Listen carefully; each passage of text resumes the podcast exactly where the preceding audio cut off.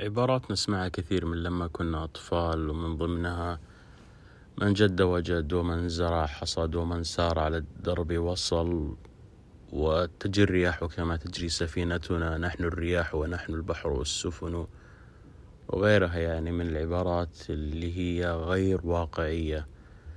أو لنقول بشكل أدق هي لا تمثل الواقع بكامله تمثل جزء فقط من الواقع. نعم من جد وجد هذه حقيقة لكنها حقيقة جزئية فقط. فهناك من جد ثم وجد وهناك من جد ولم يجد وهناك من لم يجد ثم وجد وهناك من لم يجد ولم يجد.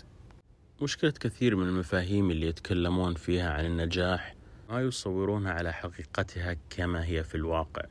صحيح أن الجد والاجتهاد الجهد الشخصي عموما هذا الشيء مهم لكنه ليس هو الشيء الأساسي.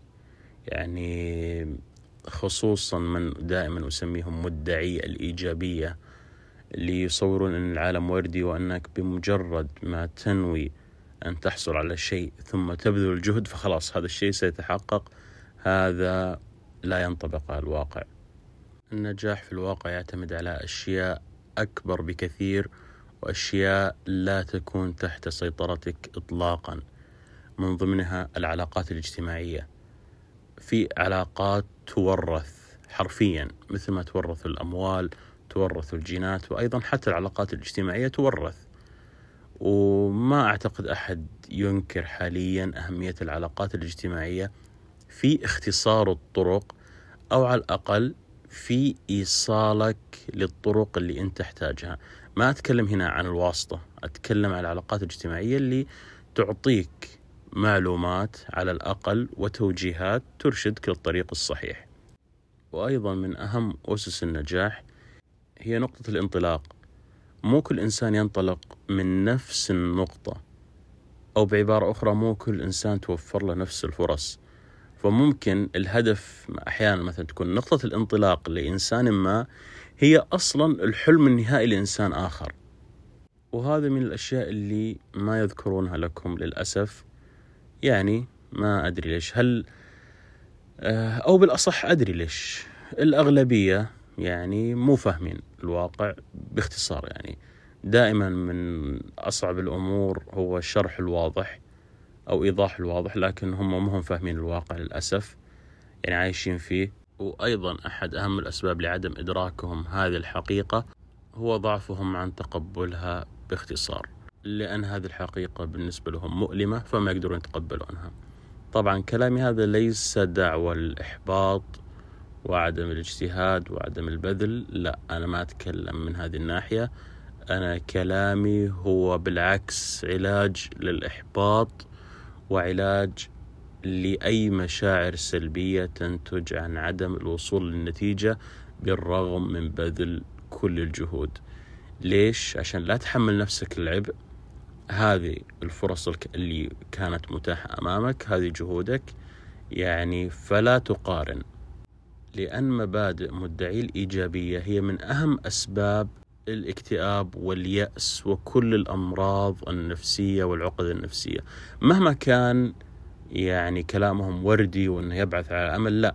لأنك بالأخير راح تنصدم بالواقع مهما كان يعني. ضحكوا عليك يوم شهر سنة بالأخير أنت بتكتشف الواقع. فهم للأسف يعطونك دفعة معنوية كاذبة حتى تصطدم بعدين بالواقع. لكن أيضا ما أقول لك أنك ما تبذل جهدك. أبذل جهدك ما تدري. يعني ما في أحد يقدر يضمن لك المستقبل ويقول لك لا أنه مثلا الطريق هذا الفائدة راح تكون صفر بالمية. ما حد يقدر يضمن. فأنت أبذل جهدك بما تستطيع وبإذن الله يعني راح تحقق. لكن أنا أقول لك إذا لا قدر الله لم يتحقق فلا تلوم نفسك. يعني الشيء هذا ما كان متاح لك أصلا. أحيانا حتى مجرد صمودك وبقائك في مكانك هذا إنجاز. يعني لذلك أنا أشوف إنه ما يفترض إنه نبني مقاييس النجاح على أو نعتمد مقاييس النجاح اللي تم إنشائها من أشخاص ما يعرفون عنا أي شيء أو حتى أو ما يعرفون حتى إيش هو الواقع اللي نعيشه.